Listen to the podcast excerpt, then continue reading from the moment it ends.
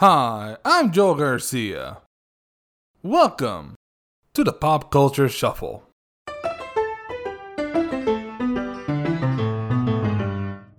On today's show, I have a few things to talk about. First up, a brief review of this week's episode of Loki. Then, I take a look at fanfiction based on a cancelled NBC musical comedy. Finally, in honor of Father's Day, I play an old segment about a defunct electronics store. But first, let's talk about Loki. Well, I just saw the second episode of Loki, titled The Variant, and it was really good. The episode began a bit abruptly with the whole Renaissance fair, since I thought for a moment the story would take place in the Middle Ages, but no, it was just a Renaissance fair in the 80s. And there were a few things I really liked about that scene, especially the use of Holding Out for a Hero, since at the time of this recording, I had just heard the song on the Masters of the Universe Netflix announcement. The rest of the episode was really good. It starts off on a bit of a funny note as we see Loki essentially doing an office job as he's talking to Miss Minutes. But apparently, some time has clearly passed since the last episode, since by this point, Loki's apparently now a bit more knowledgeable about the TVA. Seeing Mobius and Loki work together felt very reminiscent of the Falcon and Winter Soldier. Loki being Bucky and Mobius being Sam, and you can see the two work together in a sort of a buddy cop esque way. Now, a lot of people might not like this episode, since outside of the opening and the last few minutes, nearly the entire episode is just the characters talking to each other, and some might find that a bit boring, considering how the last episode it was almost the same thing, but at least in that case it was justifiable to set up the story. Here, people might find it a bit annoying that the action is limited to only the opening and the closing, since the rest of the episode is just them talking. I think it works for this episode since we're still setting things up. After all, the first episode only introduced a handful of characters, and now in this episode, we see the variant that they were looking for. Quite possibly the most surprising element is that it's not another Loki played by Tom Hiddleston, but instead a female Loki who, according to the credits, is played by Sofia Di Martino. I hope I'm pronouncing that correctly. It did set up a lot more elements, in particular the idea that Lady Loki, just to differentiate from our Loki, is apparently going through time and stealing items, but from places that are on the verge of an apocalypse, and it kinda makes sense. If you were to go to a place that the world was just about to get destroyed, no one would miss anything because the place would be gone by then. At first, I thought they were going to make a reference to Thor Ragnarok again, but no, it turns out it's another variant universe where, in that universe, Asgard was destroyed in 1985. So Lady Loki could just go to an apocalypse, hang out there for a while, and no one would notice because the apocalypse was going to happen anyway. Now, my only complaint about the episode was the product placement. Now, of course, there is a reference to an obscure soda that is no longer being made that worked because the soda's no longer being made, and it's kind of funny that an obscure soda like Josta would be referenced on the show because a lot of the TVA looks outdated, especially by how they still use rotary phones. Full disclosure, I know how to use a rotary phone, even though I've never had to use one. If you don't know what a rotary phone is, please ask your parents, or your grandparents, or your great grandparents. I'm old. But, anyways, the product placement was a bit distracting. Now, sure, some of it was out of focus, and you can only tell what the product was if you paid very close attention, like the Dove or Pepsi products. But then you had the giant signs for Arm & Hammer, Alienware, and Waterpik. And while there is a possibility these items might still be around in 2050, especially Waterpik, it just felt a bit distracting, and I'm honestly shocked it didn't go any further. If anything, it would have been probably funnier if you had the TVA agents and officers just stealing a bunch of items for their office. Other than that, there's not much else to say about the episode, since the majority of it is just shop talk with some action. What I'm hoping to see in next week's episode is seeing how the two Lokis work together, or if anything, just try and fight each other, since the episode did end with Loki chasing Lady Loki, with the possibility that Mobius and the other agents might be stuck there in 2050. But hopefully, all those questions will be answered in next week's episode, which I'm excited to see. Loki streams exclusively on Disney Plus. This week, I was originally going to do a fan fiction on Joker, but after seeing some TV shows get cancelled, I decided to instead focus on one of those stories. Now, a lot of TV shows were recently cancelled, and while most of those occurred back in May, a few had taken a bit longer because NBC took their sweet time to cancel a few shows. One of which was Zoey's Extraordinary Playlist, a musical comedy centered on the life of a person named Zoey who, after a medical test goes wrong, can suddenly hear everyone singing. And I will admit, I never saw the show. I only watched the first episode and hated it. I will admit, when I watched the episode, I just did not like the story. It was just simply, oh, now she can hear everyone singing in her mind which honestly felt like it was ripping something off, but I wasn't sure what it was ripping off exactly. The only heartwarming part of the show I liked when I saw the episode was how apparently she could hear her father sing to her, because in reality, he can't talk anymore, for reasons explained within the show.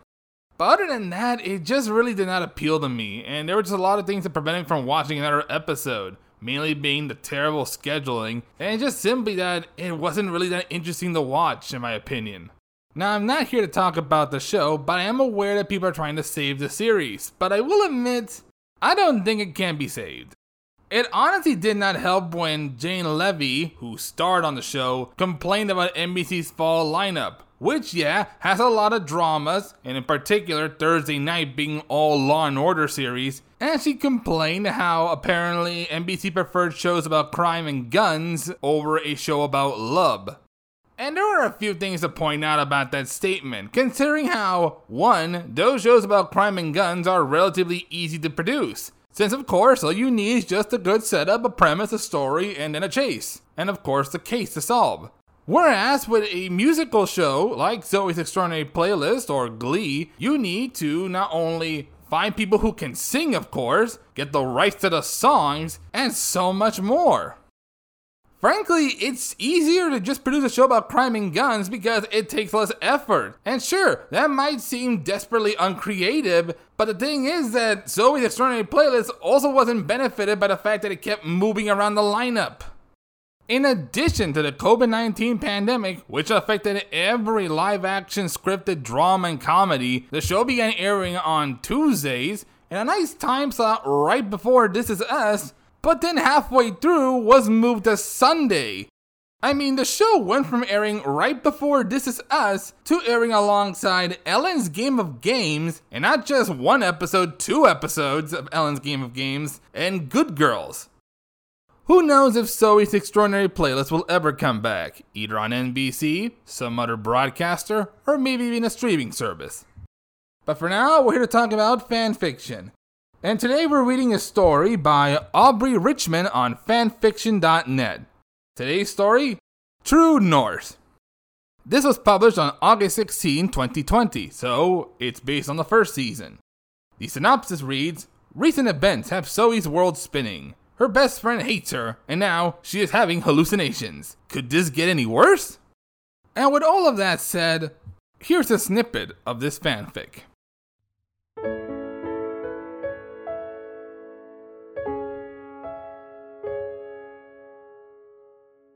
Zoey sat back in her chair with a sigh. Joan and Ava were fighting over Max? And Max has made his choice. He chose Ava. How? Why? Zoey tried to catch Max's attention, but he turned away from her after barely meeting her eyes. Not a word was exchanged. Her world continued to spin, and she didn't know where to go or what to do. She felt her heart twinge. Suddenly, right in front of her, another Max appeared, looking directly at her. She looked between the two Maxes and groaned, watching the real Max walk away to the elevator with his new team. Why so glum? So?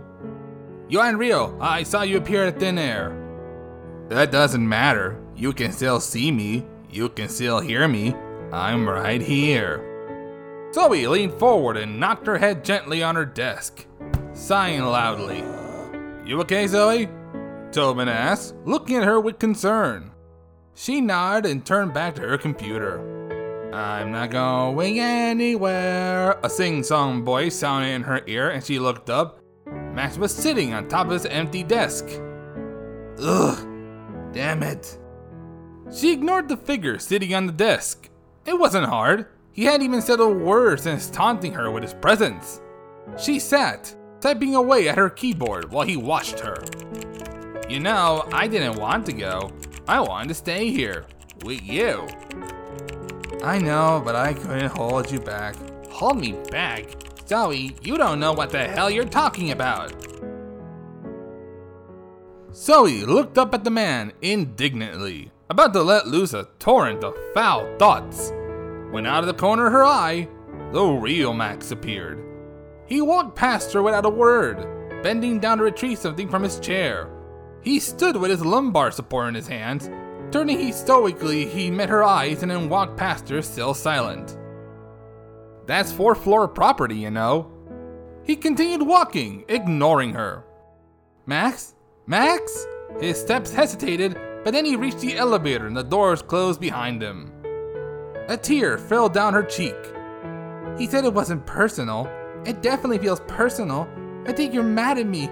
You're mad at me for not saying what you wanted to hear. And now, you're trying to teach me some kind of lesson. Uh, is that what you think?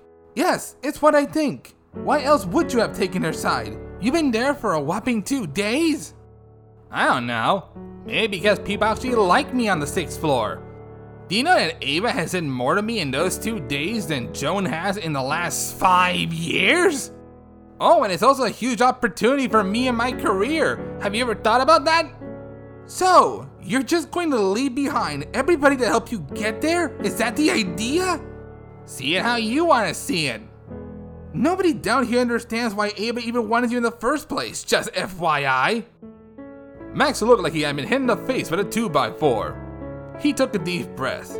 Maybe it's because I'm a good person, or a very selfish one.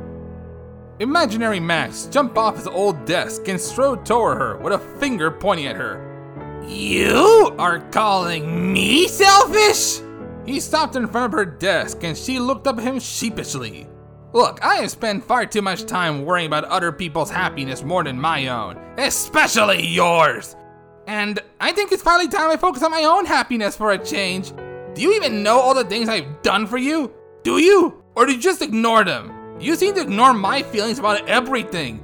Have you ever known me to have a bad day? No! Because I don't tell you if I do. I keep it buried. I don't tell you because I focus on you. It's about time I changed that. You don't even know! Shut up! Just shut up! Zoey's voice rang out and echoed across the entire fourth floor. It was followed by an eerie quiet as every person turned to look at her. You're all just so loud, she shrugged, trying to blow off her outburst. Max smirked at her. I'm still here, Zoey, and I think I'll be here for a while.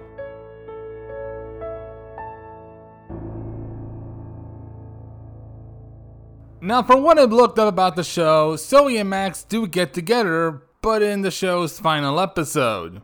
As for this fanfic, it's really good.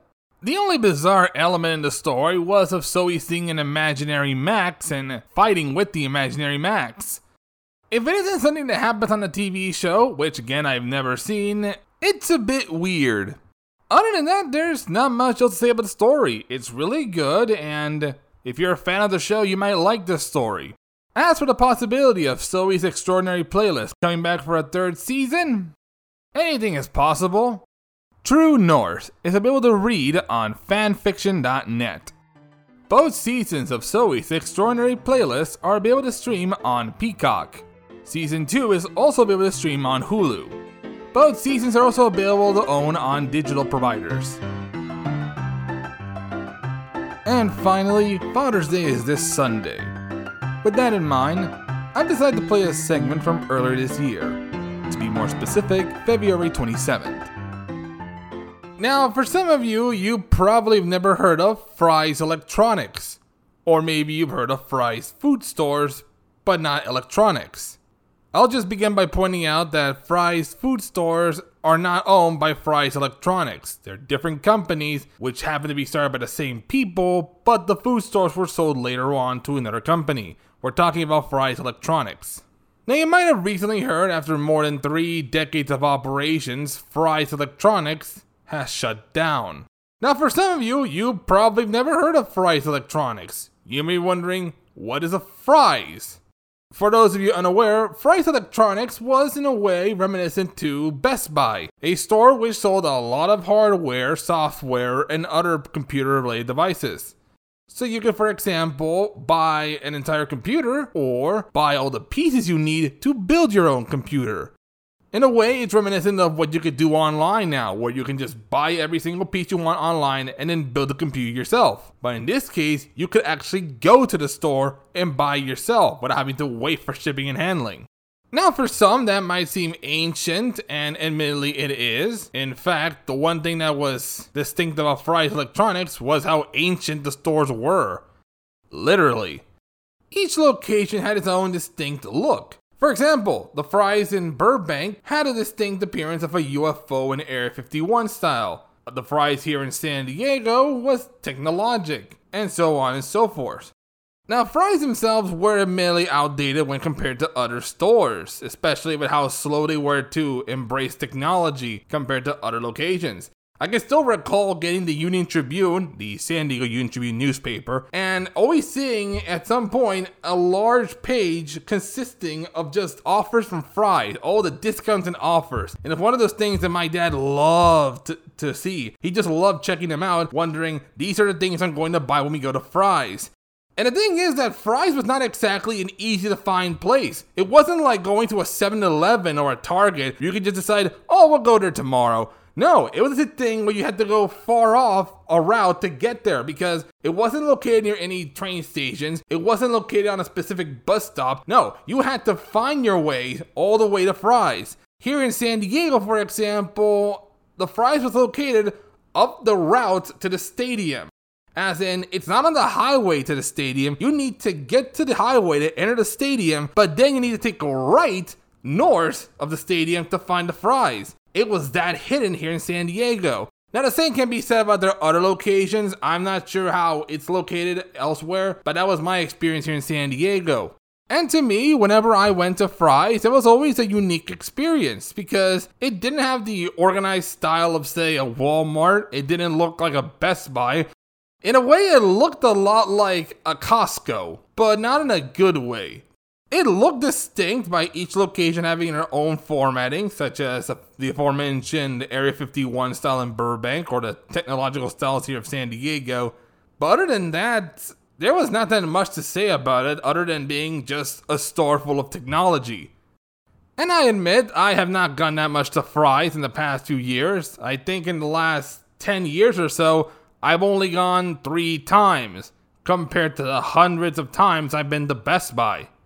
Now, most people may immediately jump the gun and blame, oh, it was Amazon. Or, since we're still in the pandemic, oh, the pandemic. Both of which could be right. In their official statement, they did say the COVID 19 pandemic was to blame. Specifically, they said they had to close the business, quote, permanently as a result of changes in the retail industry and the challenges posed by the COVID 19 pandemic, unquote. So it's twofold. First, they were already facing threats from other retailers, which in this case could be both Amazon and Best Buy, and at the same time, they had to deal with the pandemic. And the sad thing is, they're not even having a going out of business sale, no store closing sales. It's not like you can just go right now to your nearby Fry's and just decide to pick up everything at 90% off. From what I've been seeing on Twitter, they were apparently having problems with inventory long before the pandemic as in late 2019. So it was bound to shut down anyways. If anything, the pandemic just sped things up by a few years. Now, most people may say that it's just another store that's gone forever. And while that is true, it also means there's just less competition. Since we've gone from having multiple electronic stores to there essentially being one or two Best Buy and Amazon and some might say another store called Micro Center, which I've never heard of. And people may say that now it's gone to a point where it's almost monopolistic. It's debatably true when it comes to being monopolistic because, yeah, Best Buy is the only big brick and mortar electronics store remaining. Because by comparison, Walmart and Target do not have exactly the most expansive electronics sections around, and with Amazon, it comes a situation of where some products are not legitimate and some might be from some company you've never heard of. There is a bit of a downside of losing yet another brick and mortar store, since for many, it was the joy of just going to the store and find what you need. And sometimes you can just leave with something else. I think it's safe to say we've all had that moment where we're going to the store to buy something only to wind up leaving with something completely different. Sure, you might have gone to that Walmart to buy milk, but for all you know, you probably left with a toaster too. There's not much else to say about Fry's closure. It's just another in the long line of dead and defunct stores, alongside Circuit City and CompUSA. Best Buy may still be around, but who knows for how long? Can it be able to survive in a world where Amazon and other companies are online? Who knows? Farewell, Fry's Electronics. You now join a long list of defunct stores, right alongside not only Circuit City and CompUSA, but also The Good Guys, Borders, FedMart, Homebase, and of course, Blockbuster. Now, the reason I wanted to replay that was mostly due to my dad. He was, of course, disappointed to find out the stores were closing, but accepted why it happened. My dad has seen a lot of stores come and go, such as the aforementioned CompUSA and FedMart. Despite these closures, he has been able to still find the electronics he needs, mostly through online shopping. Also, Harbor Freight Tools. I'm not sponsored by them, we just like their selection of tools and lights.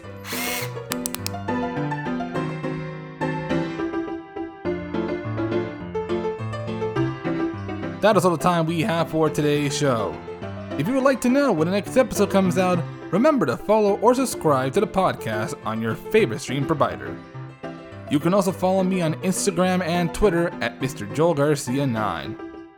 Until next time, thank you for listening and have a happy Father's Day.